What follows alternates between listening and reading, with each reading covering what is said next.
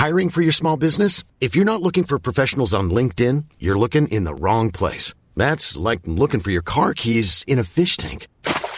LinkedIn helps you hire professionals you can't find anywhere else, even those who aren't actively searching for a new job but might be open to the perfect role. In a given month, over 70% of LinkedIn users don't even visit other leading job sites. So start looking in the right place. With LinkedIn, you can hire professionals like a professional. Post your free job on linkedin.com slash people today.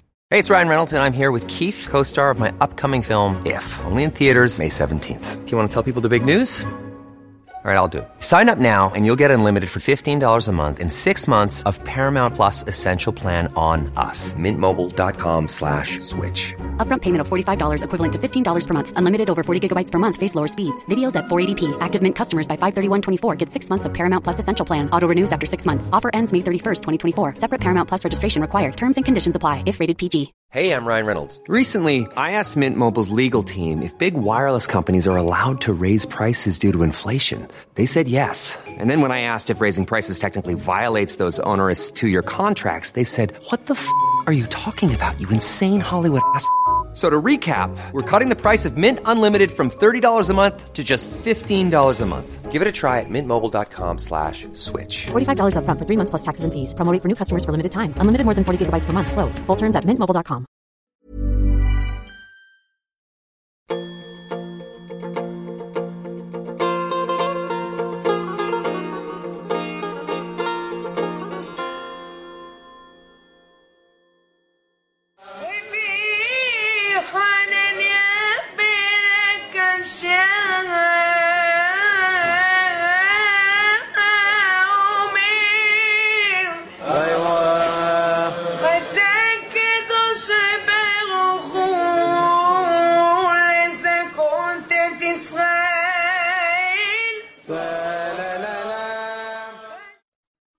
سلام. همین اول کاری بگم که نترسن این چیزی که شنیدن به معنایی که ما می‌خوایم یه خبر بدی یه خبر مرگی چیزی رو به شما بدیم نیست. کسی نمرده. یعنی کسی که مرده و خبر مرگش و خبر مرگ زیاد تولید می‌کنن بعضیا. منتها استثنان این به او ربطی نداره و این خودش خیلی جالبه ها. تلاوت قرآن یک جورای مساوی با خبر مرگ رفته. که واقعا جا داره همینجا از طرف کریم و مجید که قرآنهاشا به همچی وضعی دوچار رفته و توی قبرستونا و مساجد و اینا شنیدن اینا مساوی شده با مرگ و خبر مرگ کسی یعنی از طرف کریم و مجید گلایه بکنم که واقعا نباید حالا نمی‌دونم چجوری شد که حرف اینجا کشیده رفت. ها او تلاوتی که شنیدن اصلا تلاوت قرآن نبود. سکتر علکی زدن. تلاوت متون یهودی بود چیزی که شنیدن که از قلب اسرائیل هم شنیدن و الان هم درم مرم اورشلیم. آها حالا اگه می‌خواین سکتر بزنن الان وقتشه.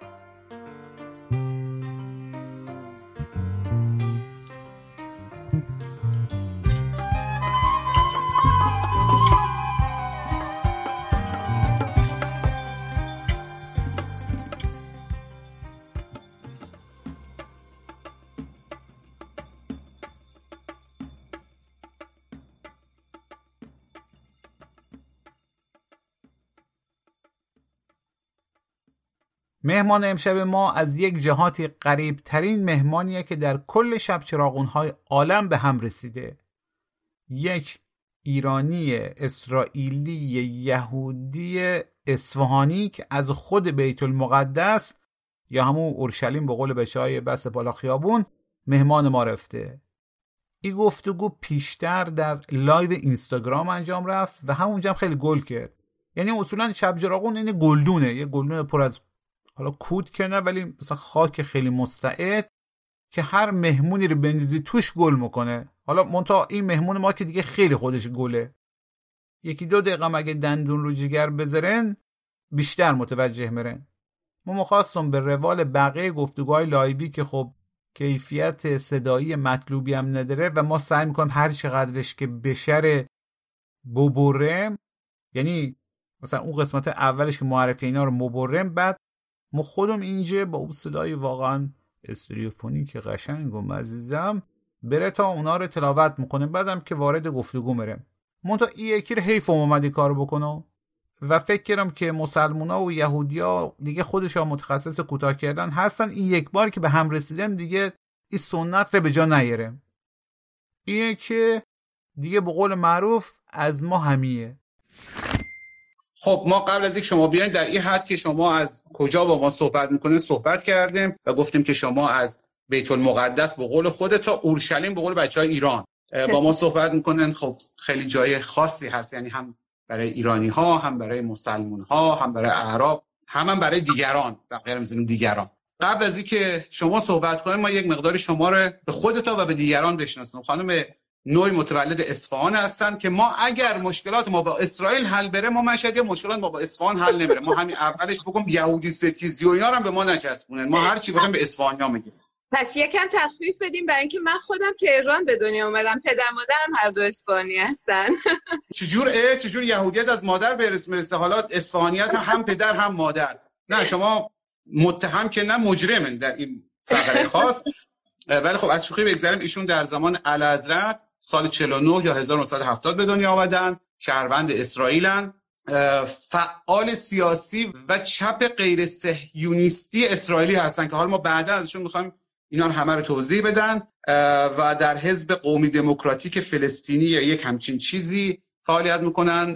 کاندیدای حزب هم بودن. و و از اینا مهمتر ایشون مترجم آثار بسیار خوبی از فارسی به عبری هستند و ما اولین بار که اسم شما رو شنیدم نه در این مثلا تو بی بی سی یا دعواهای توییتری که ماشاءالله فوشخور شما از فوشخور ما هم ملستره. بلکه به خاطر بود که یک در یک کنفرانسی بودم کنفرانس تنز بود و یکی از افرادی که از اسرائیل آمده بود به ما گفت که دایجان ناپلون خوندم و نمی‌دونم صحبت کردم یک مقدار و خیلی برام جالب بود که دایجان ناپلون به عبری ترجمه شده. البته ایشون کلونل دولت آبادی تهران خیابان انقلاب چلتن مجموعه از شعرهای شاعران متفاوت. او و همینطور اخیرا کتاب مدیر مدرسه جلال آل احمد رو ترجمه کردم و البته کارهای دیگه. این توضیح رو هم البته به خواسته خودش بدم که یک مقداری ممکنه فارسی ایشون با تاخیر باشه. یاد ما باشه ما هموطن داریم در چهل سالگی پنج سال رفته آمریکا دیگه نمی‌تونه فارسی درست صحبت کنه. میگه I don't know. یعنی باش صحبت می‌کنه میگه مثلا نمی‌دونم نمیگه میگه I don't know. ایشون 43 سال این حدودا هست که در اسرائیل هستن. خب قبلا که می‌دونید که رگروشش هم اصفهانی بوده که اونا هم فارسی رو خیلی خوب صحبت نمی‌کنن. این معرفی شما بود به خود شما دوستان که قاعدتا تا حالا همه چیزی در مورد شما در آوردن. همین اولش من سوال از شما بپرسم چرا اسم شما نویه؟ بعد چرا بعضی وقتا اورلیه؟ مثلا اسمم واقعا بعضی پرسیده بودن. اول از همه می‌خوام از شما واقعا از صمیم قلب تشکر کنم برای این دعوت این یک فرصت بسیار با ارزشیه برای من که بتونم با هموطنان ایرانی صحبت کنم.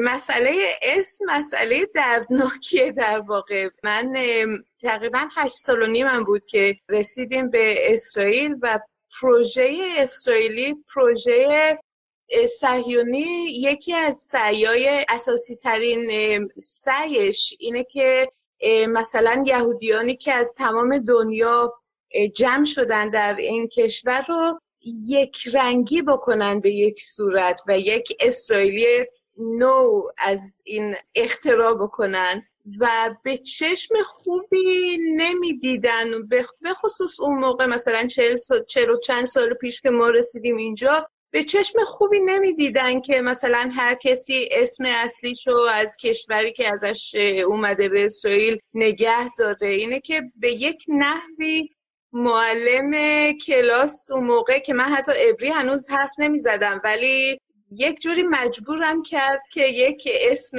ابری انتخاب کنم. منم اورلی و یک دو سه اسم زنونه دیگه به ابری میشناختم. اینه که اینو خودم انتخاب کردم و تا الانم از این اسم متنفرم. یعنی من خودم رو خیلی بیشتر مژگان می‌بینم تا تا اورلی.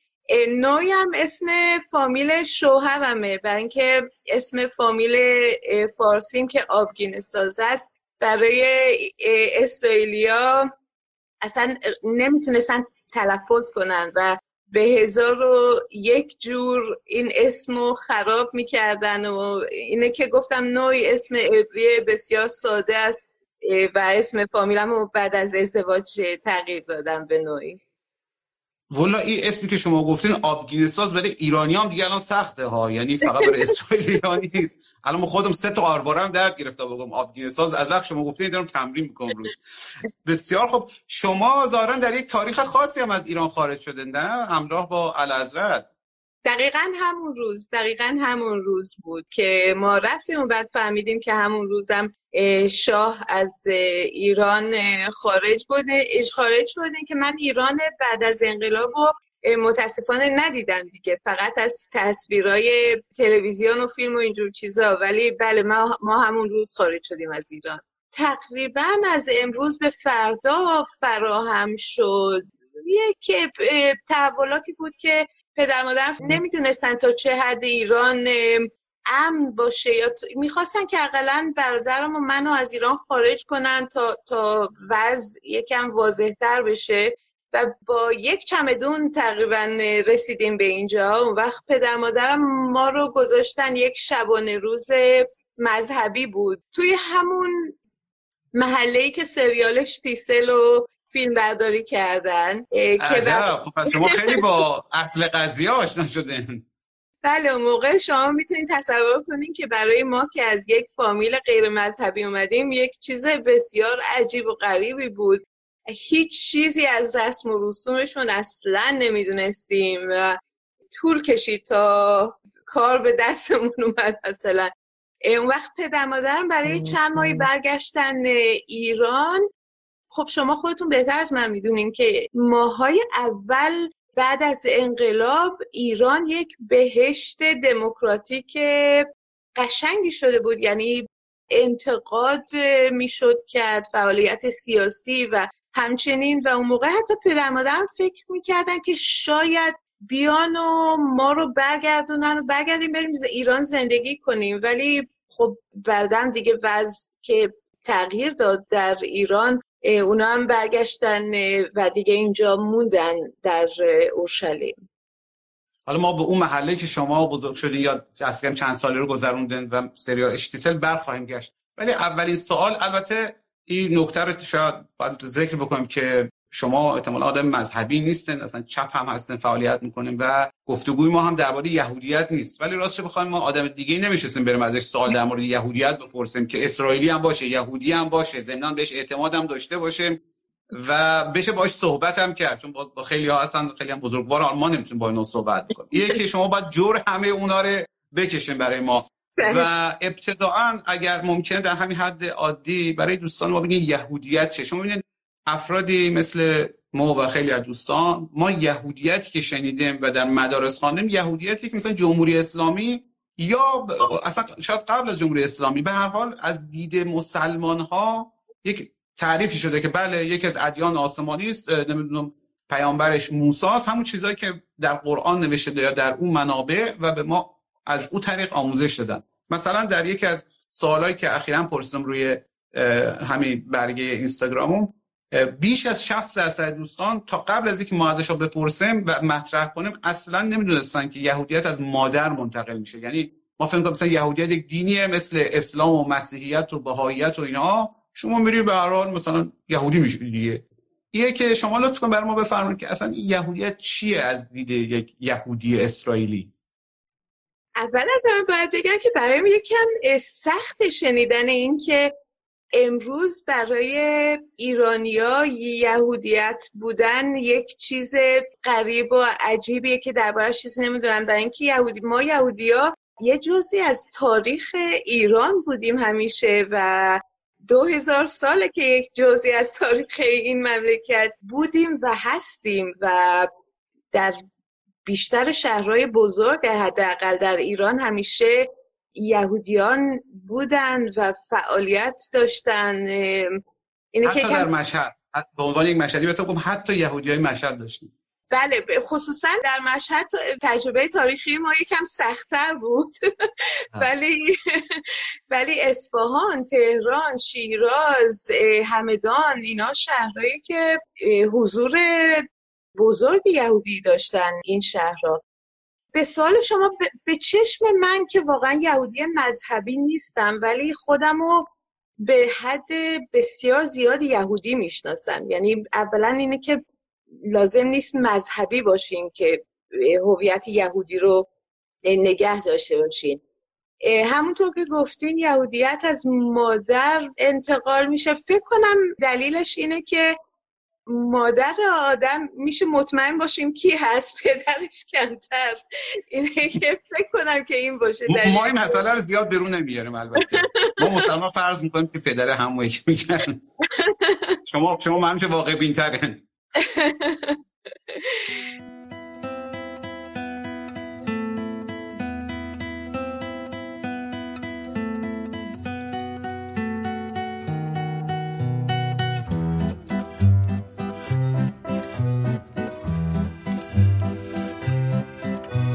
die goldene Pave geflogen, geflogen. Und die Nacht hat geöffnet die goldene Augen. Lichtiger meiner Schlaflein.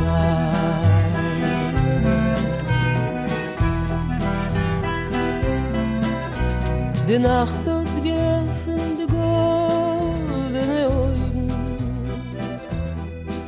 bin ich auf Fiedel geworden und du der Beugen. Um ruhiger meine Schlaf هم مذهبه ولی هم هویت قومی هم هست و این چیزی که مثلا من رو که یهودی مذهبی نیستم و ایران به دنیا آمدم با یک یهودی که مثلا توی روسیه به دنیا اومده و بسیارم مذهبی است ما دوتا رو وابسته می‌کنه به هم.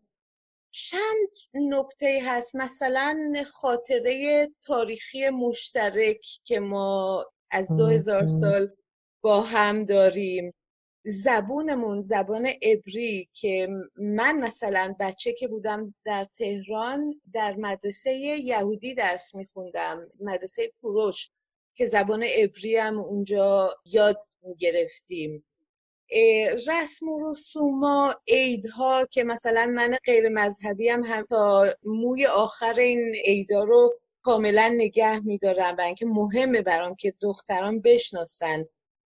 رسم و رسوم یهودی بودن. کتاب مقدسمون که تورات هست. برای من که مذهبی نیستم مهمه که دخترام بشناسن. این کتاب را به خاطر اینکه جزی از هویتشون هست جزی از تاریخشون هست و جزی از اون چیز مبهمی است که ما رو تبدیل به یک قوم می‌کنه نه فقط یک مذهب. پس شما همونجوری که بقیه هم میگن قبول دارین که یه قومه. یعنی اصلا بیش, بیش از که شاید به تعبیر ما البته در اینجا بیش از اینکه یک دین و مذهب باشه یک قومیت حالا خود بعضی از یهودی‌ها که میگن نژاد و اینا همین چند روز پیش داشتم یکی از کتابای صوتی یوال هراری رو گوش می‌کردم که هموطن بسیار مشهور شماست. ایشون می‌گفت رفته کلاس یوگا و طرف که داشته یوگا بهش درس میده گفته یوگا هم مال ما یهودیاست. و این از ابراهیم آمده. من گفت خیلی جدی رو گفته و یکی از نشانه هایی می‌گفت هست که یهودی اصولا معتقدن که همه چیز مثل این که مال اونها بوده قوم برگزیده هستن. و خب البته خیلی از ملت ها از جمله ایرانیان فکر می‌کنن که این ملت برگزیده هستن. شما فکر در معرض دو تا توهم دیگه هم قوم برگزیده هم ملت برگزیده. این حرف احساس یا توهم یا واقعیت چه می‌دونم که یهودی ها قوم برگزیده هستن از کجا آمده؟ و مهمتر از اینکه از کجا آمده الان چه تأثیری در یهودیت به خصوص اسرائیلی بودن داره. من فکر می‌کنم که این یک تعبیریه که کسایی که منفعت داشتن به این نوع یهودیت رو تعبیر بکنن معرفی کردن. خب طبیعتا هر دینی فکر می‌کنه که دین انتخاب شده یا مردم انتخاب شده یا, یا که درستترین روش رو در دست دارن. یعنی من می‌تونم تصور بکنم که هر مسلمون معتقد فکر می‌کنه که اسلام درستترین صحیحترین دینه یا هر مسیحی معتقد همون تصور رو نسبت به مذهب خودش داشته باشه. یهودی هم به این صورت خودشون نه ببخشید. چون چون وقت ما محدوده ما سوال شفافتر بپرسیم. ببین بحث این که روشی که ما داریم یا طرز تفکری که داریم بهترینه نیست. خب مسلمان و خیلی های دیگه همین فکر می‌کنن. بحث این که یهودی ها خب بارها همین رو به زبان میارن و حتی در ادبیات سایر اقوام و ملل دیگه هم هست که قوم برگزیده هستن. یعنی مسئله مسئله مثلا بیان امروز ژنتیکیه. اینکه یک گروهی خودش رو قوم برگزیده بدن نه اینکه بهترین طرز فکر دارن. حالا اشکال نداره هر کسی فکر کنه بهترین طرز فکر داره. این مسئله از کجا آمده؟ چون می‌بینم دیگه خیلی تاثیر داره در موجودیت امروز اسرائیل که اینها یک قوم هستن و قوم برگزیده هستن.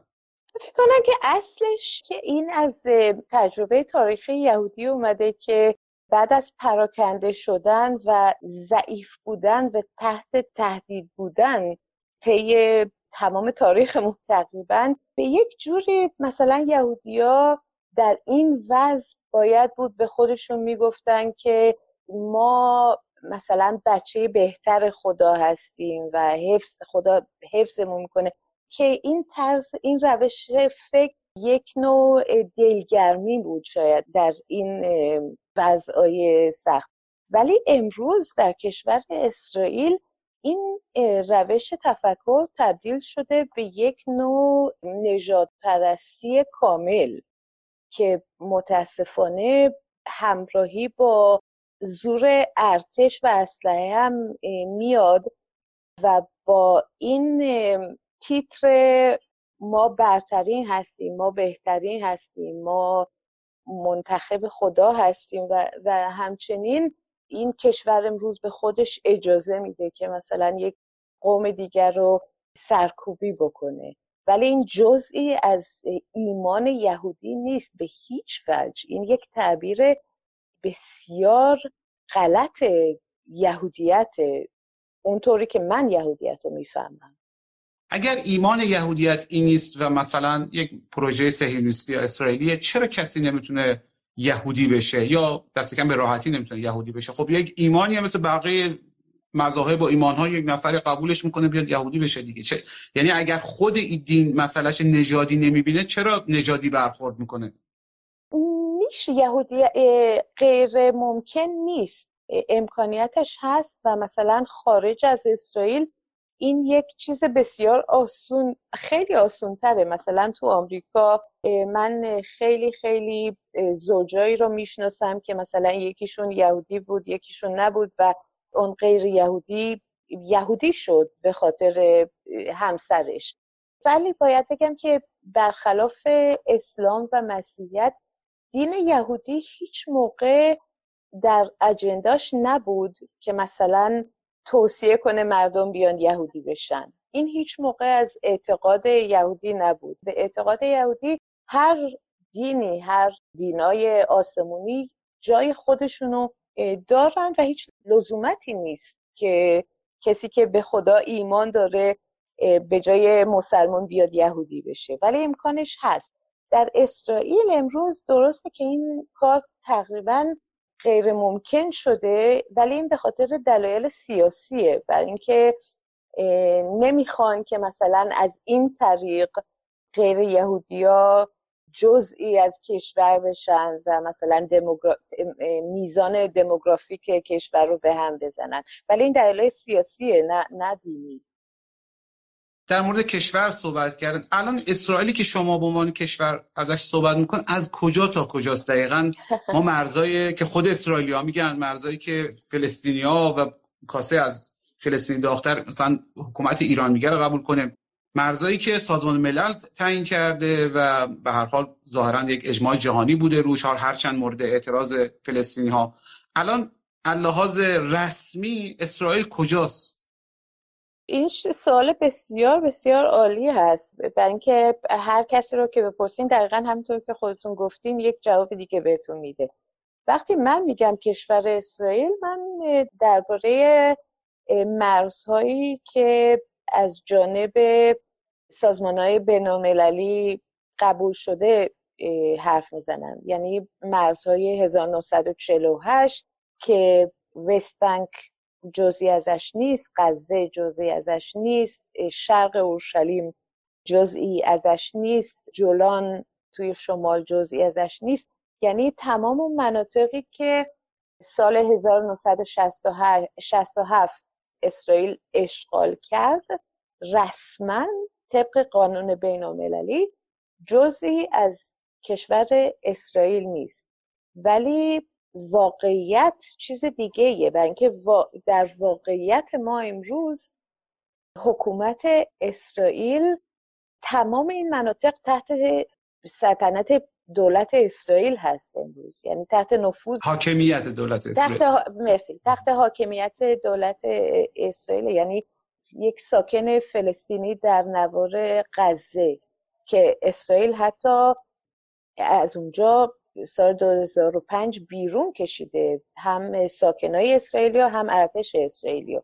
ولی هنوز محاصره غزه به طوریه که حتی نه فقط مثلا مواد برای ساختن و اینجور چیزا بلکه گیشنیز هم نمی‌تونن بدون اجازه اسرائیل داخل غزه بکنن امروز. اینه که تمام این مناطق هنوز تحت حاکمیت اسرائیل هست. بسیار خب پس منظور شما از اسرائیل اسرائیلیه که سال 1967 سازمان ملل به رسمیت شناخته و مرزهاش تعیین کرده و به جز اون میشه مثلا به جز اون میشه چی؟ میشه فلسطین اشغالی چون یکی دیگه از نکاتی که ما در مدارس نمی‌دونستیم و ما اولین بار از یک فلسطینی مستقیما در خارج از ایران شنیدم میگه که ظاهرا چیزی به نام فلسطین الان وجود نداره. یعنی یعنی یک فلسطینی مثلا یا پاسپورت فلسطینی داره؟ نه درسته که کشوری به نام فلسطین وجود نداره ولی معنیش نیست که فلسطینی بودن یا مناطق فلسطینی وجود ندارن. قوم فلسطینی خیلی هم وجود داره و استقلال قوم یا ملت فلسطین؟ چون قوم معمولا برای بنی اسرائیل به کار می‌بریم ولی فلسطینی ها به عنوان یک مل... یعنی نشنالیتی شما دارین صحبت می‌کنید دقیقا. ملت ملت فلسطینی و مصیبتشون استقلال کشور اسرائیل در 1948 شد. در مناطق اشغالی بعد از تفاوق اسلو یک نیمه حکومت فلسطینی به وجود آمد به ریاست محمود عباس. ولی عملا هیچ مسئولیتی ندارن. یعنی تمام مسئولیت امنیتی مدنی و از این جمله هنوز در دست اسرائیل هست. اینه که به حد تا حد زیادی وجود این حاکمی این نیمه حاکمیت فلسطینی یک جور جوک شده. یعنی کاملا بیمعنا شده. چیزی نیست که اونا بخوان بکنن و بتونن بدون اجازه اسرائیل بکنن. خب. نه مرز دارن نه هواپیما نه بندر هیچ تمام اینا تحت تسلط اسرائیل هست. پس نتیجه میگیم که با اون طرز اطلاع رسانی جمهوری اسلامی ایران که می‌خواست خیلی از فلسطین حمایت کنه دست کم برای شهروند ایرانی این ظلم بسیار بزرگ که اصلا چیزی به نام فلسطین حتی نداریم. یعنی یک سری مردمی هستن که از حقوق شهروندی اسرائیل محرومن از داشتن ملیت هم محرومن. بحثی که حالا تبعیض مثلا فرض کن مثلا علیه چینی تبارا هم در مالزی یا علیه کردها هم در ترکیه یا علیه بعضی ها در ایران تبعیض است مسئله تبعیض نیست. مسئله ای که اینا اصلا اصولا به رسمیت شناخته نمیشن. یعنی از یک طرف هستن که نمی‌تونن آزادانه مثلا تجارت بکنن با دیگران. غزه اسرائیل هیچ مسئولیتی رو قبول نمی‌کنه. از اون طرف هم نمی‌ذاره که اهالی غزه مثلا به قول شما گشنیز وارد بکنن بدون اجازه. و اینا احتمالا واحد پول هم ندارن. سیستم آموزشیش هم خیلی مشخص نیست. سیستم بهداشتیش هم باز هم اگر لطفی کردن به قول اون هموطن شما در برنامه پرگار بی بی سی بله می‌تونن استفاده بکنن. اگر نه هم استفاده نکنن. و اون چیزی هم که ما می‌بینیم که هر چند وقت یک بارم که اسرائیل حواس می‌کنه مثلا بره غزه رو شخم بزنه دیگه و می‌زنه تموم شد. یعنی نه یک ملتی هستن که ارتش داشته باشن یا کسی ازشون حمایت بکنه حالا رسمی و صورت این ملت و نه همی که اسرائیل به عنوان شهروندان بپذیره. ما همچین مسئله بغرنجی داریم دیگه. دقیقا. و حتی وضعشون حتی وخیمتر از چیزیه که شما الان توضیح دادین و اینکه به علاوه بر تمام این چیزا پروژه اسرائیلی تخلیه مناطق اشغالی از ساکنان فلسطینیش است یعنی بر علاوه همه, همه این چیزا که شما الان گفتین سالهاست که اسرائیل شهرک های اسرائیلی در وسط مناطق اشغالی می‌سازه و شهروندهای اسرائیلی را به اونجا هدایت می‌کنه که این یک جرم جنگی اعتبار میشه و این ساکنان اسرائیلی که الان همسایه ساکنان فلسطینی در مناطق اشغالی شدن با خشونت بی نهایت روبرو میشن. یعنی برخورد بسیار بسیار خشنی با ساکنان فلسطینی دارن. من مثلا منظورم آتش زدن درختای و زراعت فلسطینی هاست. حتی سه چهار سال پیش یک خونه فلسطینی رو آتش زدن و یک کودک و مادر و پدر رو زنده سوختن. که این چیز عادی نیست ولی مثلا سنگ پرتاب کردن کتک زدن خونه خراب کردن خونه های فلسطینی رو دائما ارتش اسرائیل خراب می‌کنه در مناطق اشغالی و اینکه بهشون میگن شما بدون اجازه خونه می‌سازین. ولی اجازه از هیچ جان نیست اصلا که اینا صادر, بتونن صادر نمیشه اجازه صادر که اجازه بگیرن. صادر نمیشه. فلسطینیا اجازه ندارن همچین اجازه رو صادر کنن. اسرائیل هم حاضر نیست صادر بکنه. اینه که خب اینا باید بالاخره یه جایی زندگی کنن. پس و زمین مال, مال خودشونه. اینو حتی اسرائیل هم اعتراف می‌کنه. مسئله یعنی زمین مال خودشه ولی چون دولت اسرائیل به اینا اجازه ساخت و ساز نمیده بعد از اینکه مجبور میشن اونجا ساخت و ساز بکنن میاد خراب دقیقا. بکنه که شما بدون اجازه ساخت و ساز کردین. دقیقا. این یک چیز بسیار عادیه یعنی به صورت روزانه. هر روز اقلا چند تا خونه فلسطینی رو به این صورت خراب می‌کنن. حتی داخل کشور اسرائیل. اینو باید تذکر کرد. می‌تونم که این یکم سخت فهمیدنش ولی فلسطینی های مناطق اشغالی که اصلا نه هویت اسرائیلی دارن نه پاسپورت اسرائیلی هیچی. ولی داخل کشور قانونی اسرائیل تقریبا 20 درصد از شهروندا فلسطینی هستن عرب هستن. یعنی, یعنی اونا تو خود اسرائیلی که شما به عنوان اسرائیل بله. بله. اونایی که بعد از استقلال اسرائیل فرار نکردن یا خارج یا به زور خارج نشدن و موندن و تبدیل شدن به شهروند اسرائیلی. اونا هویت هویت یعنی شهروند اسرائیلی هستن درست مثل من.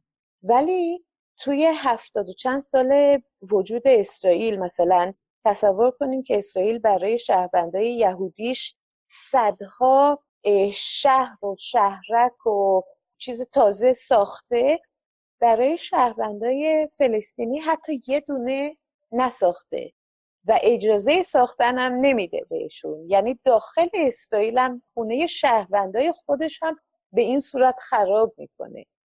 و این یک منظور شما عرب اسرائیلی دیگه الان کمی موضوع پیچیده شد. دقیقاً دقیقاً. بله. فکر کنم یک جمله رم کلمه رم شما اشتباه به کار بردید صرفا چون خودتو گفته بودن که در فارسی به شما کمک کنم. گفتین که وقتی که این شهرک نشینای غیر مجاز اسرائیلی یهودی میرن اونجا با خشونت زیادی مواجه میشن. منظور شما بود که خیلی خشونت زیادی اعمال می‌کنن دیگه نه؟ دقیقاً. بله بله بله و, حمای... و حمایت ارتش هم دارن. یعنی طبق قانون بین المللی ارتش اشغالگر تنها وظیفش نگهبانی از ساکنان تحت اشغاله. یعنی طبق قانون ارتش اسرائیل اونجا باید از فلسطینی ها حمایت بکنه. ولی در واقعیت ارتش با این ساکنان یهودی شهرک های غیرقانونی با هماهنگی کامل فعالیت می‌کنه ضد ساکنان فلسطینی که واقعا هیچ کسی رو ندارن حمایتشون بکنه. اسلحه که اصلا ممنوع به دست بگیرن. اینه که واقعا ما صحبت می‌کنیم درباره میلیون ها مردم که تقریبا هر- دست بسته در بر- برابر ارتش اسرائیل مثل که یه نفر دستبند بزنی و باید کتکش بزنی. دقیقا. یک سوالم داشتم راجع به ارتش اسرائیل. آیا درسته که تمام شهروندای اسرائیل زن و مرد باید حداقل سه سال خدمت سربازی برن؟ بله خدمت سربازی در اسرائیل اجباریه. برای دخترها دو سال برای پسرها سه سال. بعد از تکمیل دبیرستان 18 سالگی دخترها باید برای دو سال برن پسرها برای سه سال. ولی نرفتن به ارتش انقدر سخت نیست. یعنی کسایی هستن که مثلا تمام مذهبی های اولترا ارتودکس همونایی که توی سریال شتیسل می‌بینین اصلا می‌تونن نرن به ارتش. عربا که طبیعتا نمیرن ارتش عربا خودشان نمیرن سربازی یا نمیبرنش یا سربازی؟ نمیبرنشون نمیبرنشون سربازی. خود شما رفتین سربازی؟ من رفتم من رفتم. من اون موقع متاسفانه باید بگم این فهم سیاسی رو اصلا خیلی دور بود. یعنی من یه دختر 18 ساله بودم که می‌دونستم که 18 سالگی این قانونه و باید برم ارتش. امروز خیلی پشیمونم از این امر و دو تا دخترم افتخار می‌کنم که اونها حاضر نبودن به دلایل وجدانی برای دل- دل- دلایل وجدانی نرفتن ارتش. سربازی شما چطوری بود؟ چیکار می‌کنی چه وظیفه‌ای داشتین در سربازی؟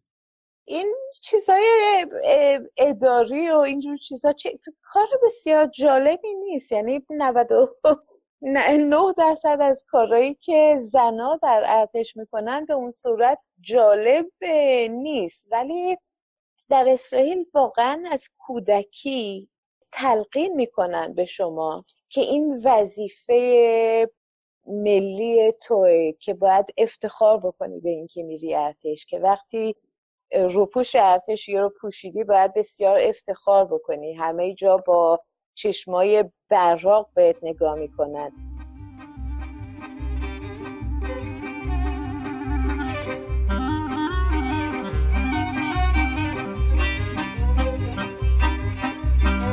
אל חגייך, ניגונייך, כוחותינו עוד לא תמו. שובי שובי אל בנייך, אלף דור עלייך קמו.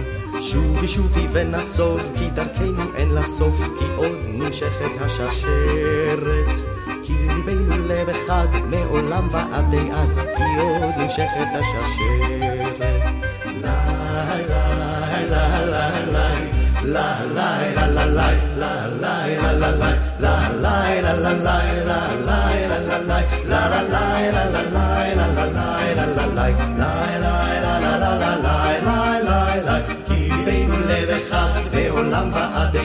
כי עוד נמשכת השרשרת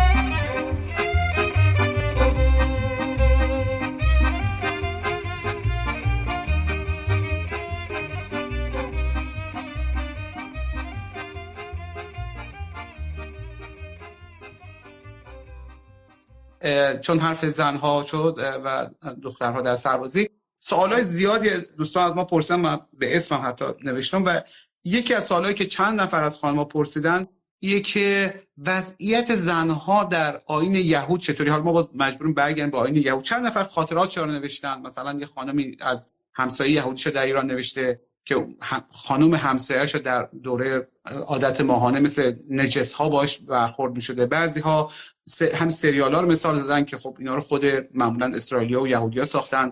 با زنها خیلی برخوردهای عجیب و غریبی میشه و اینها. آیا در آین یهود زنها کمتر از مردها هستن؟ مثلا باز دوباره یکی از دیگر دوستان گفته بود که در یکی از مهمانی های یهودی چنان زنان مردانه جدا بوده که تعجب کرده دوست ما که مسلمون بوده و فکر کرد مثلا فقط مسلمان ها دارن.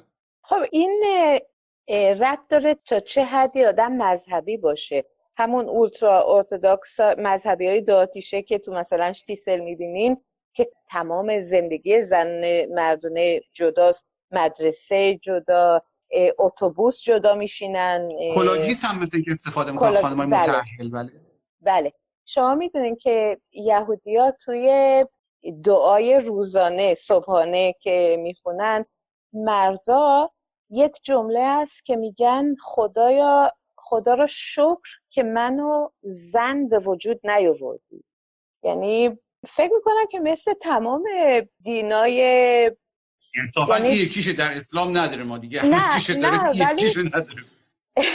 ولی اساسا دین یک چیز پاتریارخاله. یعنی مردا اختراع کردن و مردا هم خودشونو کردن صاحب کار و اینم یک نوع مکانیزم برای اتفاقا یک افتخاریه برای شما زنها که اگر هر خط و خطایی یک خط و خطای مردا رو شما انجام ندادن. ما از عنوان یک مرد چیز مذکر عذرخواهی می‌کنم از شما و سایری می‌خواد اگه اجازه بدیم فقط بگم که مثلا دین یهودی هی تحول می‌کنه. یعنی تعبیر مجدد میشه و امروز بسیار بسیار کسایی هستن زنا و مردا که به صورت فمینیست الان یهودیت رو تعبیر می‌کنن و درخواست می‌کنن که حقوق زنا رو مساوی کنن تحت چتر یهودی بودن با تعبیر مجدد.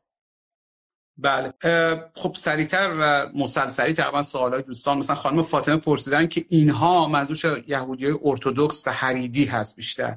چطوری می‌تونن نسل جدید رو راضی کنن که مثل خودشا باشن؟ خب واقعا سوال جالبی هم هست. یعنی گروهی که مثل اینکه حداقل 20 هزار نفر هم هستن در قلب اسرائیل چطوری می‌تونن نسل جدید به این همه ارتجاف خشونت ضد زن بودن و سایر چیزایی که سخته حتی یکی دیگه از دوستان که با اسرائیل از نزدیک آشنا بود می‌گفت زن و مرد در یک بستر هم زن شوهر یعنی در یک بستر هم یا نمیخوابند خیلی چیزا غسلش ها نمی‌دونم ظروف کوشرش ها که یعنی علاوه بر خود غذا ظرفش هم باید حلال باشه. که اتفاقا در همین سریال هم معمولا این ظرف پلاستیکی غذا می‌خورن و اصلا یه جوریه. یعنی زندگی کلا سخته. حالا اینا چطوری می‌تونن نسل جدیدشان راضی کنن که همون شیوه ادامه بدن؟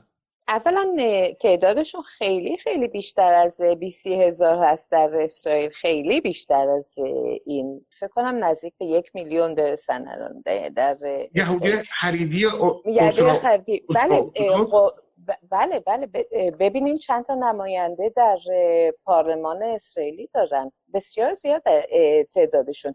چجوری قانع می‌کنن؟ به آسونی هم شستشوی مغزی هم اینا مجتمع بسیار بسته ای هستن. یعنی بچه های خردی اه، دنیای غیر خریدی رو زیاد نمی‌بینه اصلا. یعنی می‌دونه که غیر خریدی هستن ولی از بچگی بهشون میگن که اینا خطاگارن اینا میرن جهنم اینا بدکارن و این, چیزا. و مزایا هم دارن دیگه. مثل اینکه حقوق می‌گیرن سربازی نمیرن البته. گروه های هم ما در ایران داریم. حداقل بعد از انقلاب که سربازی نمیرن حقوق هم می‌گیرن. ولی خب به هر حال الان ما مشکل ما یهودیته. ضمن به دوستان بگم که وقتی ایشون میگن خریدی منظورش حریدیه چون در زبان عبری مثل که ه دست کم ه جیمی خ خونده میشه. بله. مثل احمدی نژاد مثل خماس. بله. احمدی نژاد هم خیلی از آقای نتانیاهو میشه ببینید ما در ایران واقعا یا شخصیتی مثل آقای احمدی نژاد به عنوان رئیس جمهور داشتیم و خب حرفی نداریم بزنه ولی یک آدم مثل نتانیاهو چطوری این همه سال با این همه در میزان از خطاکاری حتی به دیدی خود اسرائیلی ها که ایشون مثلا دادگاهی و فساد نمی‌دونم دست کم مالی و با این میزان از نفرت پراکنی میشه نخست وزیر یا حالا به نوع میشه گفت رهبر مملکت چون رئیس جمهور اونجا خیلی کاری نیست. رهبر ب- کاملا و رهبر بسیار محبوبی هم بود. اه، نتانیاهو زبون خیلی چربی داره و واقعا یه سیاستمدار بسیار خوبیه. به این معنا که زبون با زبون چربش می‌تونه هر کسی رو قانع به هر چیزی بکنه و رقیب درست حسابی هم هیچ موقع نداشت در حزب خودش. یعنی خودش همیشه سر هر کسی رو که می‌تونست رقابت سیاسی واقعی باش بکنه رو زد به معنای سیاسی و نذاشت که هیچ کس قوت سیاسی به دست بیاره و از ترس هم اه، خیلی استفاده کرد. یعنی این ترس رو دائما طی سالهای سال تلقین کرد به رگ مردم که اگه من نباشم اینجا ایران میریزه سر ما فلسطینیا میریزن سر ما. و این همیشه یکی از مهمترین کاراش این بود که این ترس رو دائما پرورش کنه در قلب اسرائیلیا. در همین رابطه خیلی ها میگن که هر موقع که آقای احمدی نژاد یک موضع عجیب غریبی علیه اسرائیل و شاید یهودیا و هولوکاست و اینا می‌گرفت بر میزان آقای نتانیاهو در اسرائیل افزوده می‌شد یا حزبش بیشتر قدرت میفت درسته ای؟ صد درصد صد درصد. خیلی سوء استفاده کرد نتانیاهو. از دوران آقای احمدی نژاد بدون شک خیلی این بهش کمک کرد. هر جمله احمدی نژاد تا حد ممکن سوء استفاده کرد ازش. بله خوشحالم که آقای احمدی نژاد دست کم برای یک ملتی استفاده داشته. بله.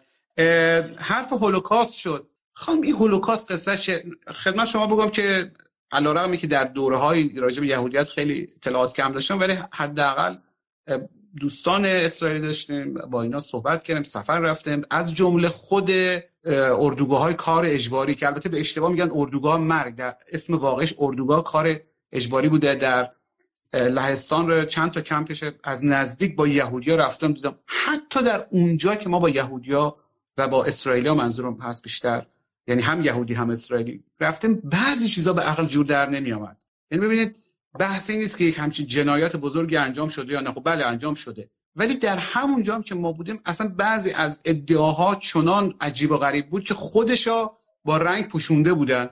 مثلا اردوگاه کار اول در کراکوف بریکناو اگر درست تلفظ بکنم اونجا نوشته شده بود که مثلا بالای درش اینجا دو میلیون آدم کشته شده بودن. بعدا این مخدوش کرده بودن و یک از همراهام گفت به خاطر که یک نفری برای اینا حساب کتاب کرده اصلا امکان نداره این تعداد آدم در اینقدر جا کشته بشن. ماجرای هولوکاست اصلا راجع به وجود عدم وجودش صحبت نمی‌کنه. ولی واقعا به نظر شما که در اسرائیل هستن این همه پروبال دادن به یک جنایت. در صورتی که به قول ترور نوآ که ما یک کتابش ترجمه کردیم خب در آفریقا هم جنایت بزرگی انجام شده. یعنی جنایت در همین حد بزرگ از این هم بزرگتر. نسل کشی های عظیم بوده. ولی این همه مانور روی یک جنایتی که انصافا هم هر کی توش نقش داشته مسلمونا و خاورمیانه و اینا توش نقش مستقیم نداشتن. آره این شما فکر یک پروژه سیاسیه؟ اولا باید بگم که اردوگاه دو نوع بودن. هم اردوگاه کار اجباری ولی اردوگاه مرگم بودن که تعداد غیر قابل اصلا فهم و مردم رو سوختن و یعنی اینم اینم بود. ببخشید مردم رو نسوزوندن. بعد از اینکه کشته می شدن به خاطر که جای دفن نداشتن اجساد رو میسوزوندن. با, با گاز با گاز از, از جهت فقط تصحیح میگم نه با گاز خفه شدن. نه نه با گاز خفه شدن توی اردوگاه تا مردن و بعدا جنازه‌شون رو سوختن. و تعدادش اتفاق بین research ها اینا research ها اینا هست که تعداد 6 میلیون ببخشید من اینجا یک سوال می‌کنم. البته می‌دونم که باز خیلی ها به ما حمله می‌کنن که ضد یهود هستی فلان هست ولی من از شما یک سوال دارم. کدوم research وقتی یک research آزاد نباشه اسمش نمیشه گفت research چون شما وقتی از قبل مثل مثلا بعضی راجع به قرآن تحقیق می‌کنن در ایران. وقتی شما در جمهوری اسلامی هستی و وقتی مجبوری در یک نتیجه خاصی برسی مثلا فرض بکنید. فرض بکنید که قرآن هزار تا توش غلط داره. وقتی طرف نمی‌تونه research ش آزاد باشه و مجبور تمجید بکنه اگر research ش به برسه که ده هزار تا معجزه بیانی داره ارزشی نداره علاوه علمی. یک نمونه برای شما شما بفرمایید. این research هولوکاست یک دیسیپلین اکادمیک بزرگه یعنی نه فقط خیلی در, در اروپا در, در اروپا دست کم جایش که حالا ما دیدیم هست. زیر سوال بردن هولوکاست جرمه زیر سوال بردن حتی اهانت به خاندان پادشاهی کشورهای مثل همینجا که باز مثلا نروژ و همین اسلو که نام بردن معنا هستم. زیر سوال بردن خدا کاریکاتور محمد و مریم و فلان هیچ جرم نیست و نباید باشه. درست هم هست. اما زیر سوال بردن هولوکاست جرمه بعد چطوری ممکنه یک نفر بتونه زیر درست این اتفاقا من با شما اصلا موافق نیستم. به اینکه زیر سوال بردن هولوکاست مثل زیر سوال بردن یک ایمان نیست. هولوکاست ایمان نیست. واقعه تاریخی بسیار تلخه. خانم ولی دو میلیون نفر در نسل کشی رواندا کشته شدن. خب زیر نه. سوال بردن البته زیر سوال بردنش غیر انسانی. بحث نیست که مثلا خودم اصلا زیر سوال نمی‌برم ولی ما شما میگن research. الان یک نفر می‌تونه در مورد رواندا نسل کشی بسیار بسیار فاجعه باری که اونجا انجام شد. یا بلاهایی که سر آفریقایی‌ها در آوردن در جاهای مختلف آفریقا تحقیق انجام بده آمارها رو زیر سوال ببره اصلا اصل جریان رو نفی کنه تایید کنه دست بزنه. ولی وقتی که شما در ماجرای هولوکاست حالا اصلا نه اینکه فقط ما بگم شما مثلا مستند اخیری که رو نتفلیکس اومده جنگ جهانی دوم رنگی. حالا اسمش هست. همچین اسمی داره. یک قسمتش راجع به هولوکاسته. و در همون هم صحبت می‌کنن که اصلا هولوکاست رو وقتی که این ماجرا پیش اومد اولا که روسا رفتن آمریکایی‌ها که اصلا محل نمیدن بعدم تا چند دهه بعد که نیاز سیاسی افتاد به این مسئله زیاد توجه نمی‌شد به هولوکاست. این این اصلا چیز یک آدم این- مظلوم هم کشته شده باشه خیلی دردناکه. خب؟ این- چه این- برسه هزاران و میلیون ها ولی وقتی شما میگن ریسرچ کدوم ریسرچ وقتی که نه، این- آزادی علمی نداشته باشین شما؟ باید باید فرق بذاریم بین وقوع تاریخی و سوء استفاده سیاسی که ازش متاسفانه و این واقعا من با تاسف عمیق اینو میگم که دولت اسرائیل از همون اول استقلالش سوء استفاده وقیحی از این فاجعه تاریخی کرده. منم هیچ فکر نمی کنم که این چیز اخلاقی باشه که مثلا سعی کنیم بین فاجعات انسانی یک مسابقه بگذاریم که مثلا این بزرگتر بوده یا اون بزرگتر بوده.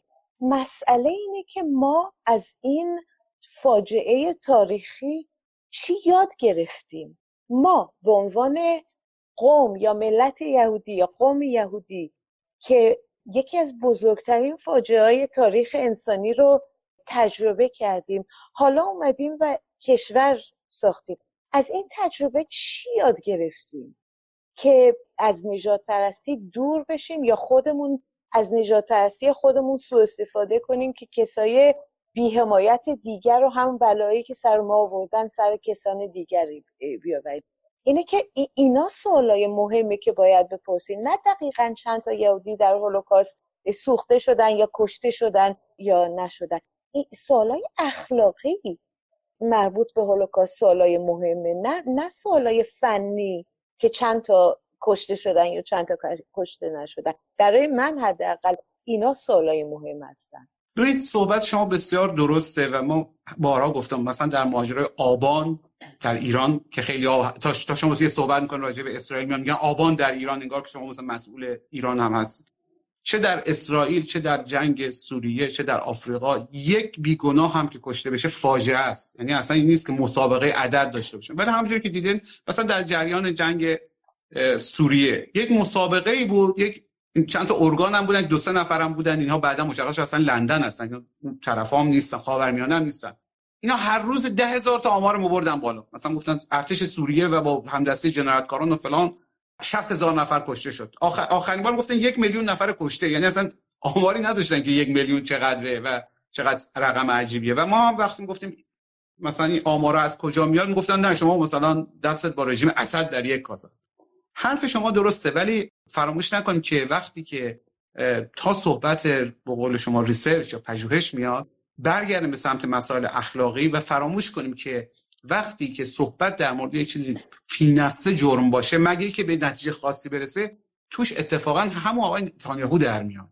یعنی ببینید وقتی که فرقی نباشه بین 6 میلیون نفر یک میلیون نفر اصلا شما بگو ده هزار نفر خیلی فاجعه بزرگی بوده. و باز به عنوان کسی که بارها هم به آلمان سفر کردم. در همین اسلو بعضی از یهودیایی که کشته شدن اسماشا رو تو پیاده روها زدن اینا رو ما دیدیم.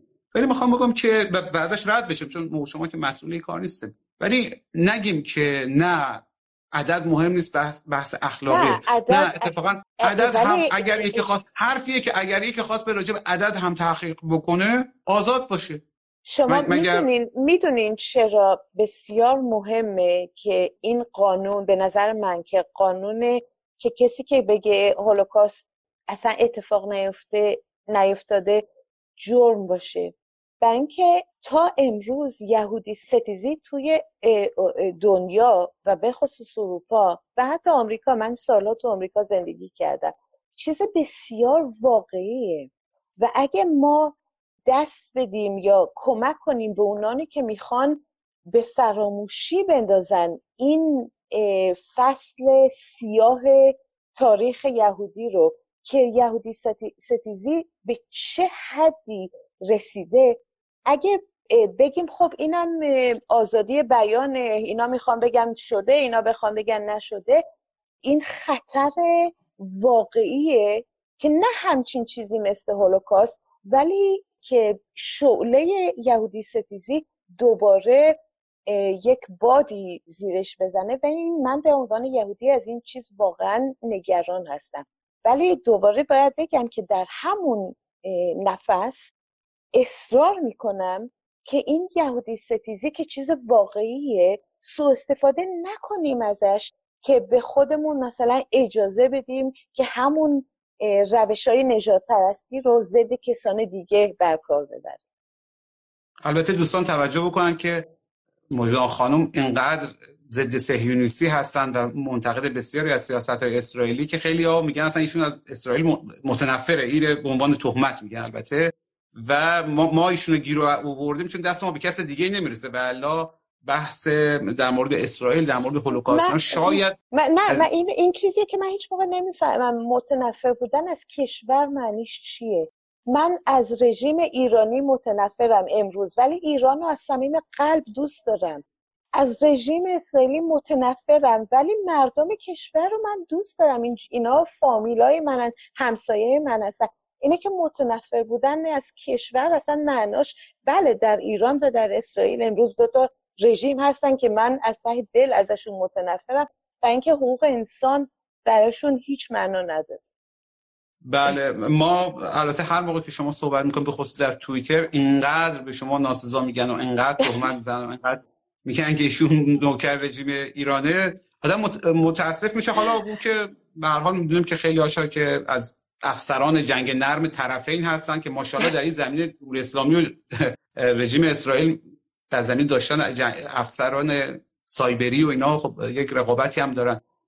ولی نکته ای که هست ایه که در مورد خود شما باز دوباره تاکید بکنم که ایشون مدافع حقوق فلسطینی ها و از اقلیتی هستن که نسبت به اون چیزی که میگیم رژیم اسرائیل که شاید آقای نتانیاهو نماینده سالهای اخیرش بود هم تبری جستن و هم علیهش مبارزه می‌کنن. حالا اگه دوستان دوست داشته باشن می‌تونن کارشون دنبال بکنن. در برنامه‌ای که شما با دو تا از هموطنان اسرائیلی تا در پرگار هم شرکت داشتیم بحث اینقدر تند شده بود که ما می‌خواستیم بیام از شما در مقابل هموطنات دفاع بکنیم. فکر کنم یه جایش اصلا سانسور شد مثل که کار به دعوا کشید امیدوارم. بله خیلی خوب. دور نبود دور نبود. بله. ما هم همینجوری هستیم. گهگاهی هموطنای ایرانی ما جوری به ما حمله می‌کنن که مثلا دوستان باید اسرائیل بیان از ما ولی می‌دونی جالب جالب اینه که ولی هر وقت ایرانی در هر جای دنیا که دیدم تا شنید من فارسی حرف می‌زنم مثل اینکه برادر ندیده من بود یه دفعه بغل کردن و ماچ کردن و قربون و صدقه رفتن و اینجور چیزا. ما همزمان هم خیلی تندرویم نسبت به یکدیگر خشن.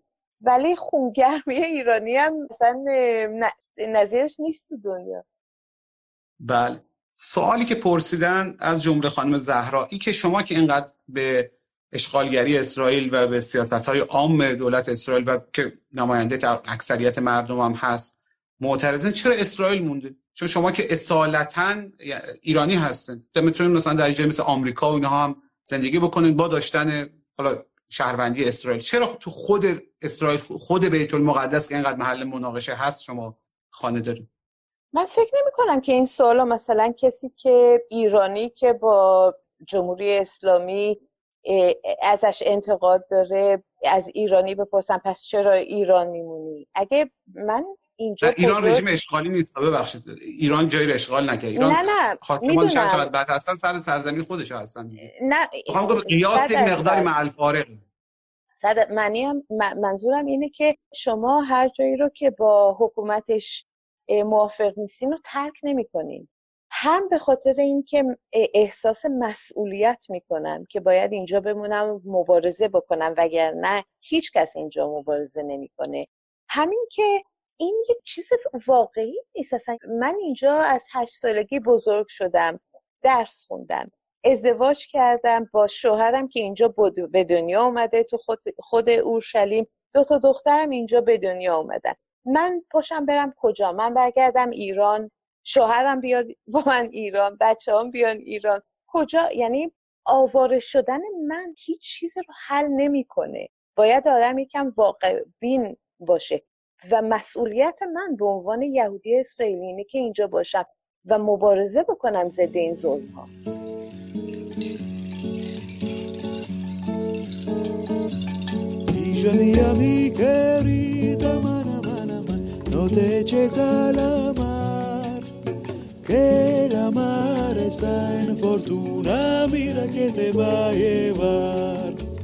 Que la mare sta in fortuna, mira che te va a llevar.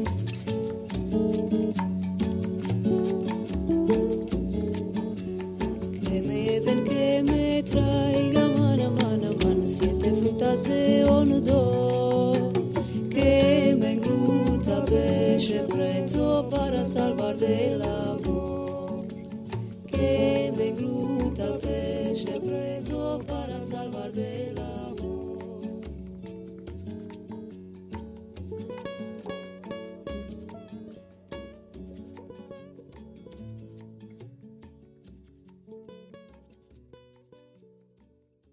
چند نفر سوال پرسه حالا دیگه سوال بعضیاش هم یکمی فان میشه. که او کلاه چیه پس کله آقای یهودی؟ و چطوری وای مسته یعنی مهمتر از اینکه کلاه چیه اینه که چطوری که کلاه نمیفته این یه تیکه پارچه است اسمش به کیپا. کیپا. که این یک تذکره که بالا سر تمیشه خدا هست. معناش اینه.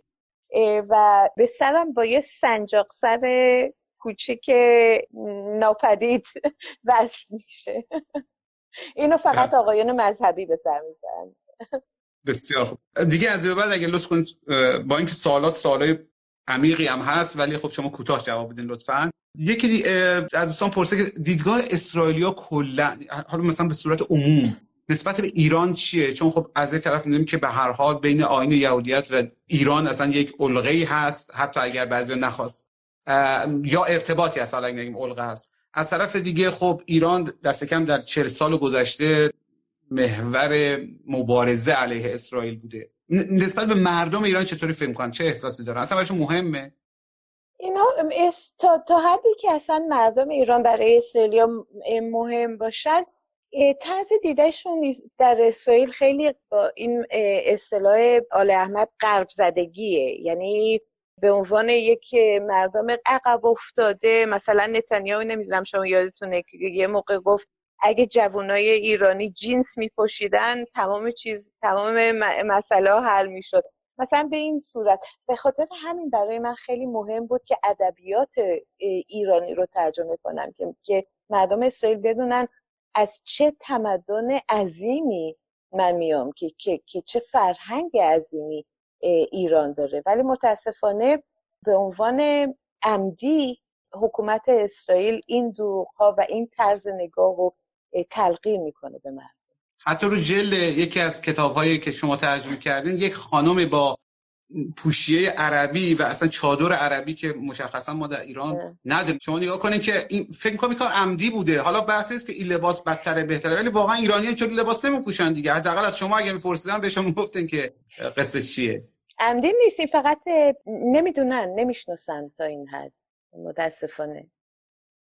حالا امیدوارم که از عدم شناخت باشه با کارهای شما بهتر و بیشتر بشناسن. باز در همین زمینه یک از دوستان پرسیده که آیا بین خود اسرائیلی ها یهودی های اسرائیلی هم تبعیض مثلا بین یهودی هایی که از اروپا آمدن مثلا چشم آبی هستن و اینها یهودی های اشنازی یهودی های آفریقا تبار تبعیضی هست؟ بسیار زیاد بسیار بسیار زیاد. یه موقع اهود باراک نخست وزیر سابق اسرائیل اسرائیل رو مقایسه کرد با یک ویلا در جنگل.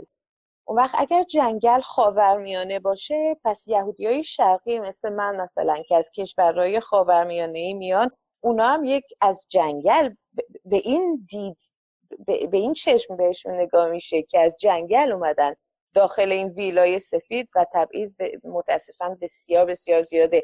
وقت نداریم که توضیح بدم به چه چند دین و چند نوع و طریق ولی جواب... اگر خاطره دارین چون این, این مهمه. اگر نمونه هست که میشه حال کوتاه گفت. خوبه یک نمونه بگین از تبعیضی که میگید مثلا شما محکمه عالی سپریم کورت اسرائیل رو اگه ببینین از سیزده تا قاضی یه دونش هم شرقی نیست. ما به یادیایی که از خاورمیانه اومدن میگم میگیم یادی شرقی.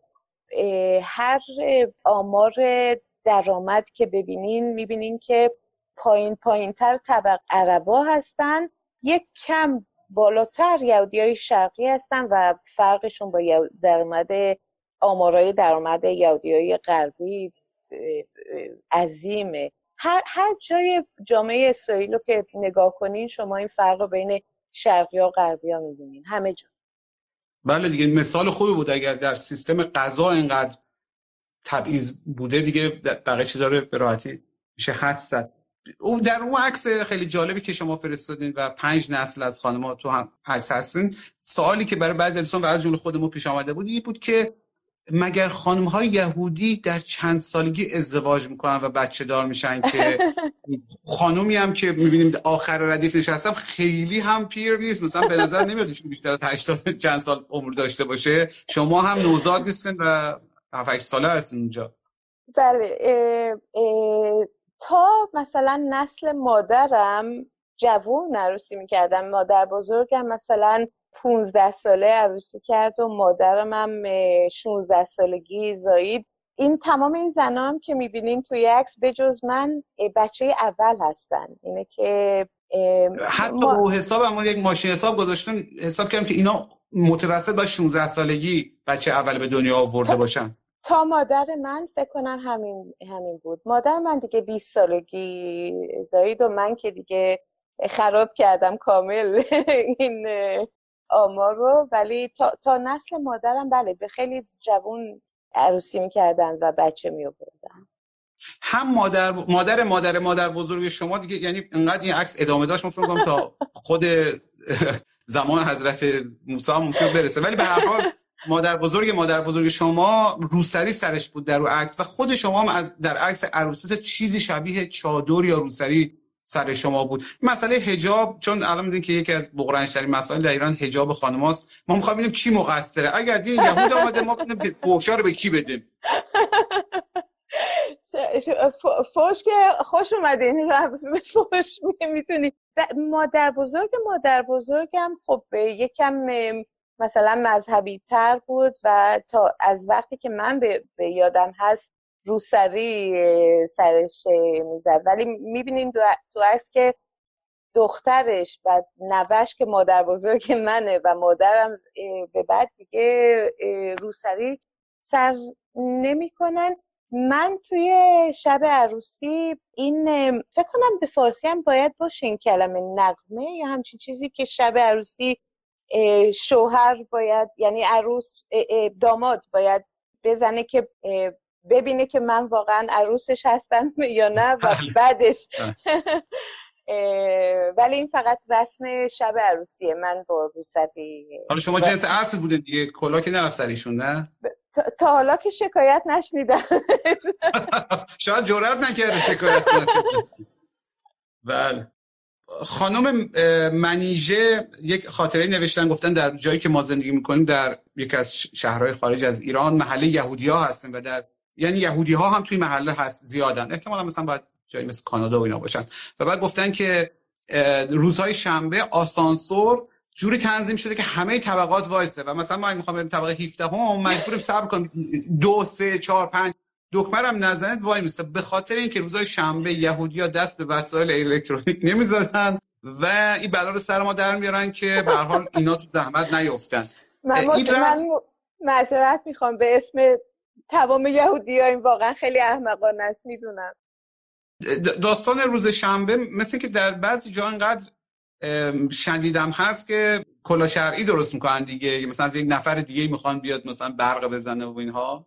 بله طبق دین یعنی چیزی که تو تورات نوشته فقط اینه که روز شنبه بشینین و استراحت بکنین. همین همین. فقط است... کار نکنین استراحت بکنین.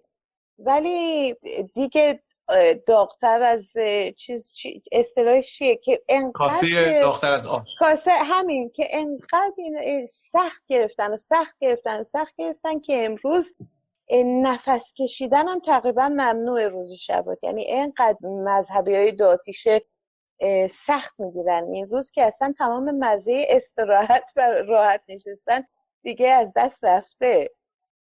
البته می‌دونید شما یهودی ها بلایی که سر خانم در آورده نسبت به بلایی که سر آقایون در آورده با او رسم ختنه خیلی بلای زیاد نیست. چون بقیه نظر ناقص بکنه. ما رو یک ناقص سازی جنسی هم انجام دادیم که این دلخوشی کوچک. دلخوشی کوچک ما زن. بله به هر حال اگر کسی به نظریه تکامل باور داشته باشه براش یک مقداری عجیبه ولی خب در یک از متون قدیمی یهودی خانم که حتی خدا میفته دنبال یکی از پیامبرش یعقوب بوده مثل چون می‌فهمه که ختنه نشده و مخواسته بکشش البته خدا که میگه منظور ما یهوه است. به هر حال مرسی دیگه حالا شما زحمت داره کشیدین. بله دیگه خانم پریسا هم در مورد داستان شنبه پرسیده بود که شما گفتید ایشون گفته در بعض از ایشون خانم دیگه ای هستن در جای دیگه زندگی می‌کنن گفته که ترک دست گرفتنش چیه؟ مثل اینکه ایشون باز کسایی که ترک دستشا می‌گیرن و تو خیابون راه میرن. ترکیب چیه؟ ببخشین. یه که چوب شلاق مانند مثلا یه که چوب نازک. من نمی‌شناسم همچین رسمی. متاسفم. اینجا نیستن نمی‌دونم. اونجا احتمالا اگر کسی می‌خواسته ترک دستش بگیره انداخته گردن یهودیا چون ما گهگاهی داریم دیگه در مثلا اینجاها. اگه کسی می‌خواد کار عجیب غریبی هم بکنه میگه ما چون مسلمونیم رسم شاید... نه شاید منظورشون اون تفیلینه که روی دست میپیچن. که یک نوار چرمیه که, که روی دست چرمی که روی دست میپیچن. این یکی از رسمای خیلی خیلی قدیمی یهودیه. آره نه ایشون البته نوشته بود ترک.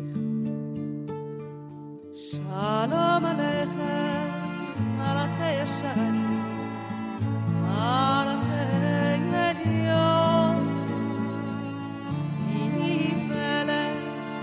מלאכי המלאכים, הקדוש ברוך הוא. בוחן לשלום מלאכי השם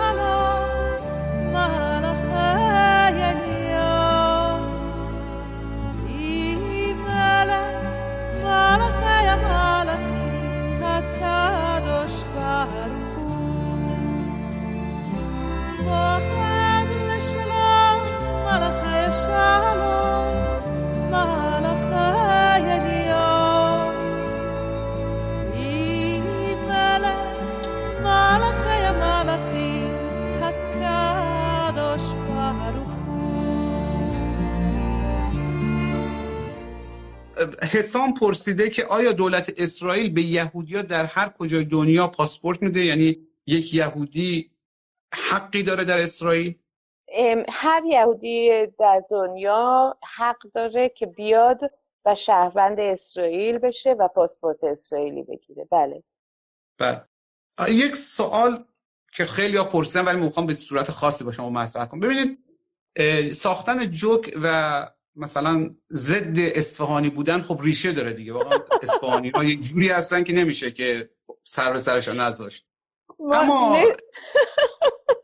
ساختن این همه جوک که حالا جوک بحثش جداست با موضوع خاص و و در صورتهای دیگهش یهودی ستیزی. به نظر شما ریشه ای داره؟ چه چرا؟ حالا در ایران شاید وقتی ما میگیم یهودی ستیزی دوستان درک نکنن منظور چیه؟ فکر می‌کنم مثلا دو تا جوک می‌سازیم ما مثلا میریم در مغازه یهودی ممکنه مطلق هم بهش بندازیم و هم دو تا مطلق به ما بنزیم میشه یهودی ستیزی. ولی خب در اروپا حتی افرادی مثل ما که خیلی تازه وارد هستن در اروپا کاملا می‌بینن که ستیزی دست کم در سابق ریشه دار و عمیق و شدید بوده. نظر شما چرا یهودی ستیزی وجود داشته یا داره؟ اول باید بگم که اگه اجازه بدین یه خاطره خیلی کوتاه از بچگی خودم از اصفهان. حالا که اینقدر به اسپانیا نیشه زدین ما هر تابستون می‌رفتیم خونه پدر بزرگ مادرم در اصفهان و محشر بود. خیلی خاطرهای شیرینی. ولی همسایهشون یک آقای مسلمان بسیار بسیار مذهبی بود و هر موقع که ما توی کوچه را می‌رفتیم ایشون قدمهاشون خیلی تند می‌کردن تند تند که پشت سر یهودی را نرن. و این یک, یک بازی بچگی ما بود که ما هم میدویدیم اونو جلو می‌زدیم و اینطور مثلا حتی لیوان آبی که دست یهودی بهش خورده بود نمیخوردن از این چیزا.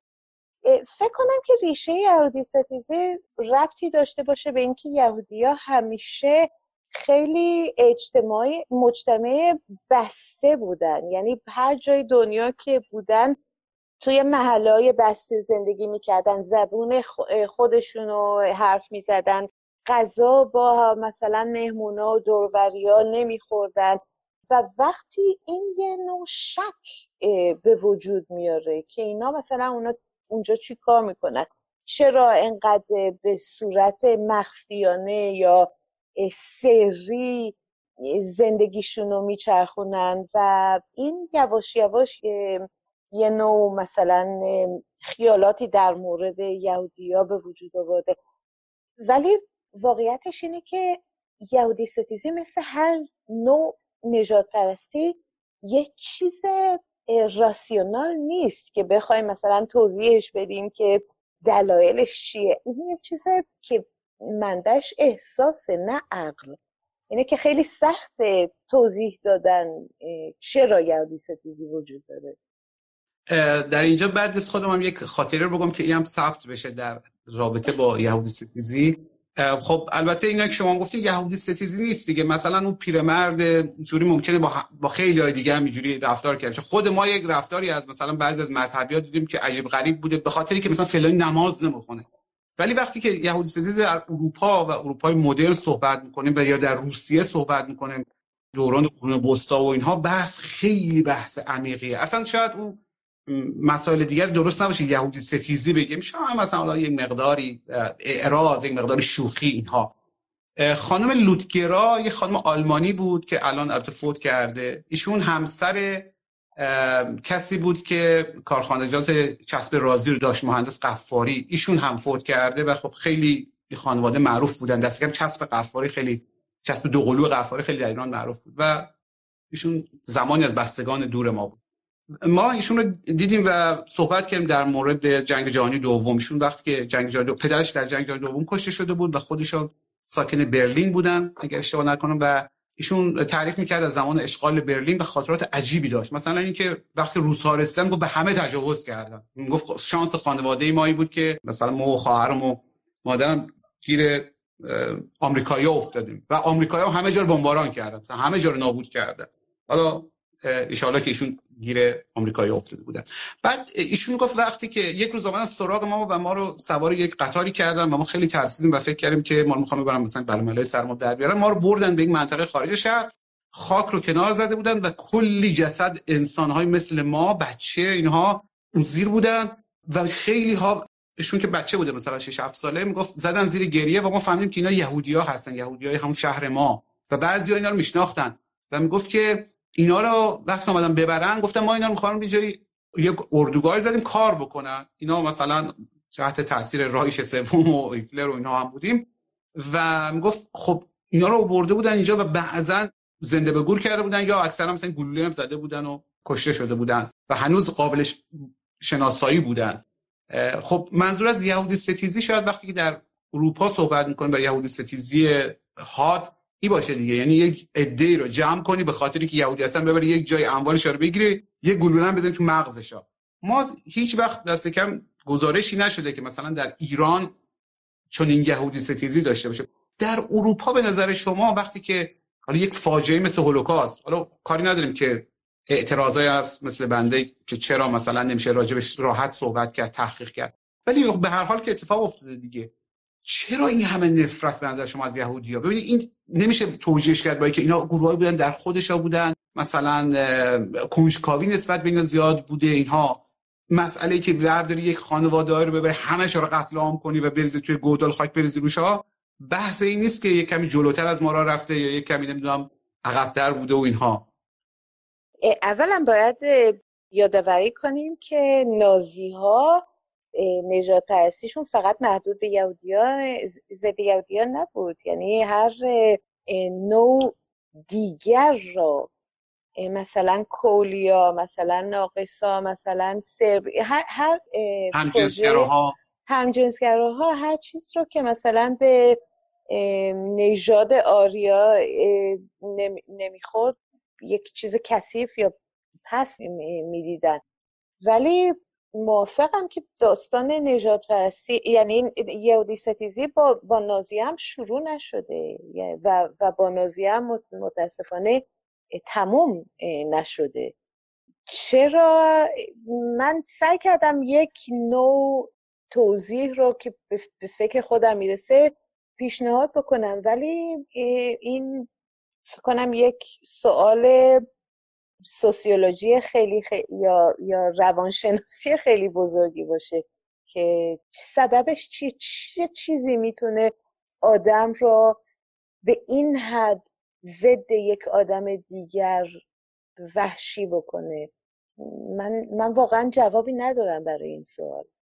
بله بالاخره شما از معدود ایرانی ها یا فارسی زبان هستین که برای سوال جواب ندارین چون ما معمولا برای همه سوال جواب داریم. بله. از طرف دیگه یک موضوع هم خیلی باعث کنجکاوی خودمه. خب ما هم مثل خیلی از آدمای دیگه و از جمله الان علم ژنتیک هم ثابت کرده که ما چیزی به نام نژاد نداریم دیگه. دست کم در مورد یهودیت و اینا که اصلا نداریم. ولی واقعیتیه که چطور میشه این همه نابغه یهودی ما داریم یعنی شما نگاه کنید مثلا در تنز و کمدی که خیلی مورد علاقه و مطالعه خودم هست.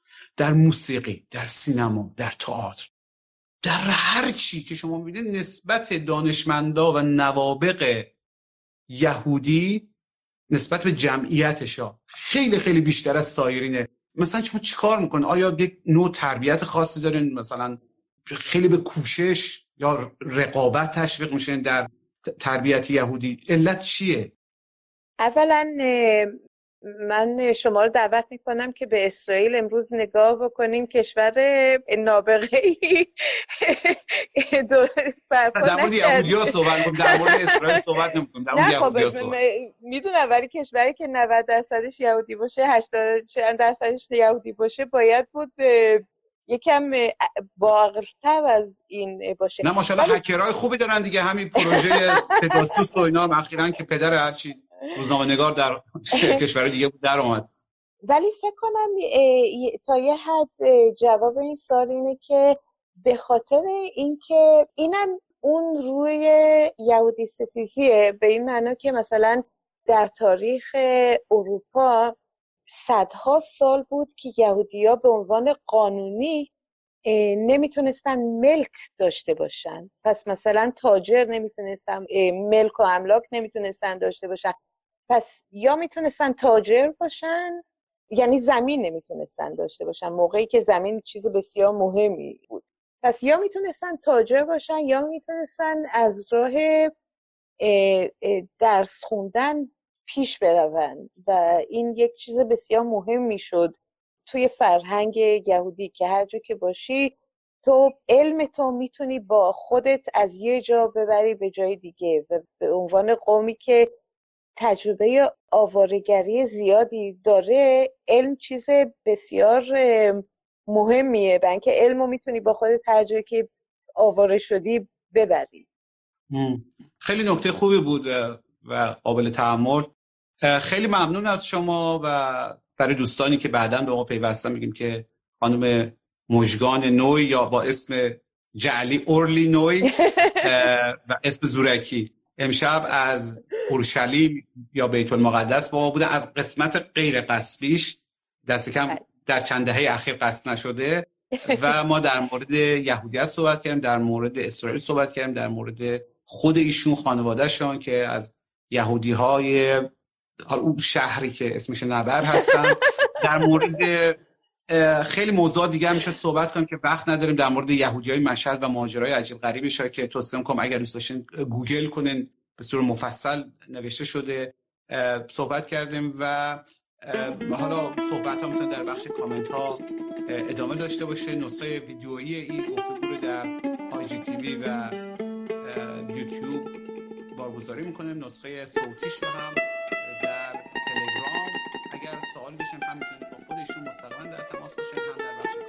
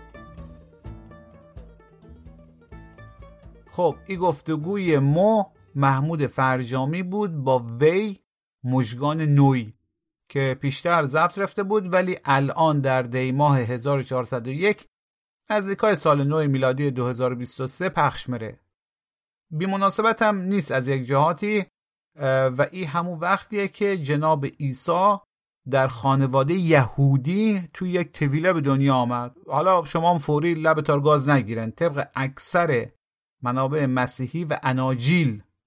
مسیح آقانانش مشخص بودن توی طویله به دنیا آمد و یهودی معتقدی هم بود. حالا ای که مسلمون ها اصرار دارن هی بگن مریم خانم همینجوری خود به خودکی حامله رفته بود و حضرت به قدری زود به سخن آمد که اولین حرفاش چیزی توی مایا بود که فرزندم مگر نون نخورده ای خب این جفت مارم بکش بیرون او بند ناف رو هم گیره بزن خودش بیفته. ای بره چی قش کرد و این. حالا دیگه اینا دیگه لطف مایه دیگه. ولا خودشا همچی اعتقادایی ندارن.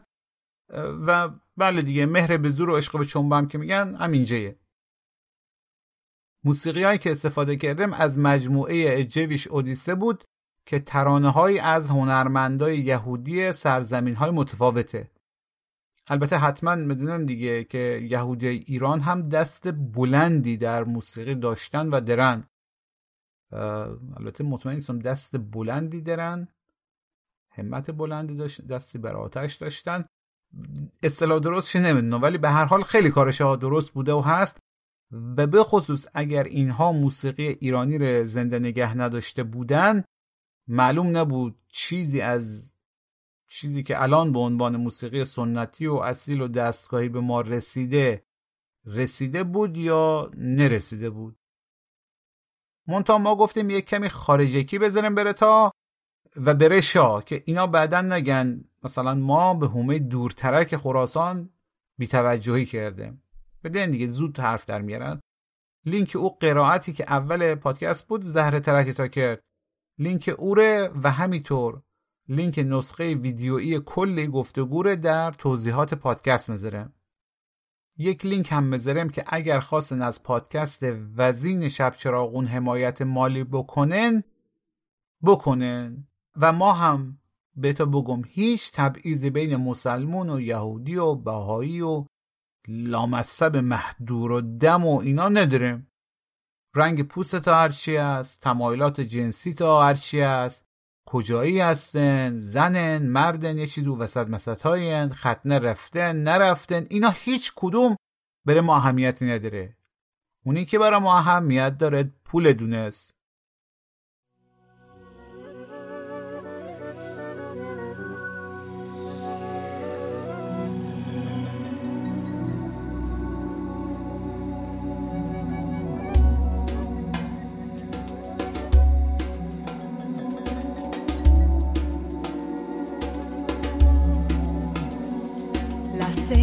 Estrellas de los cielos, querida. Ellas son que relumbran. En ellas no hay firmeza, niña de mi corazón, ya me basta la mija pasión. Prima vez que yo te vi, querida, en mi alma entraste, rayón de sol me dates, niña de mi corazón, en mis ojos relumbraste.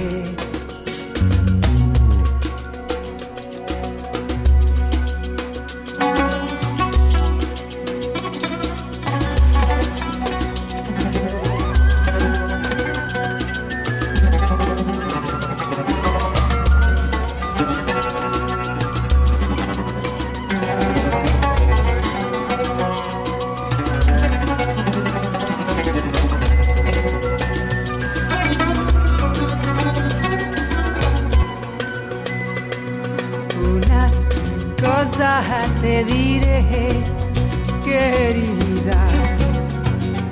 El mundo no queda en sí. Muchas cosas yo pensé, niña de mi corazón, ainda no te alcancé.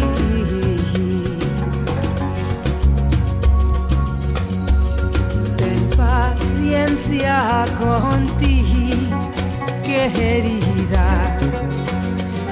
Estos días esperas tu avenir, que será brillante, niña de mi corazón, mi amor en ti. Niña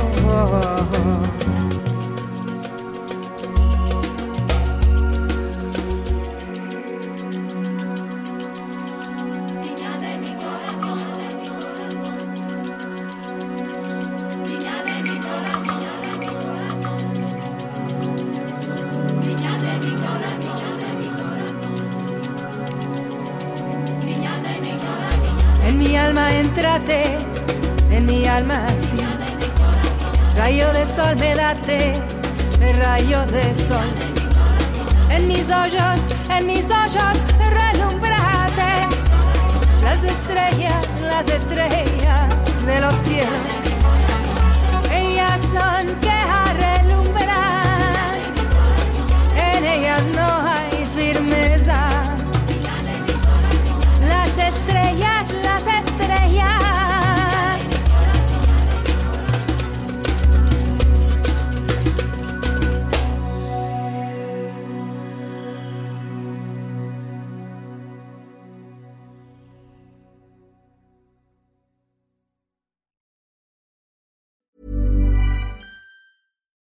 it's Paige DeSorbo from Giggly Squad. High quality fashion without the price tag. Say hello to Quince.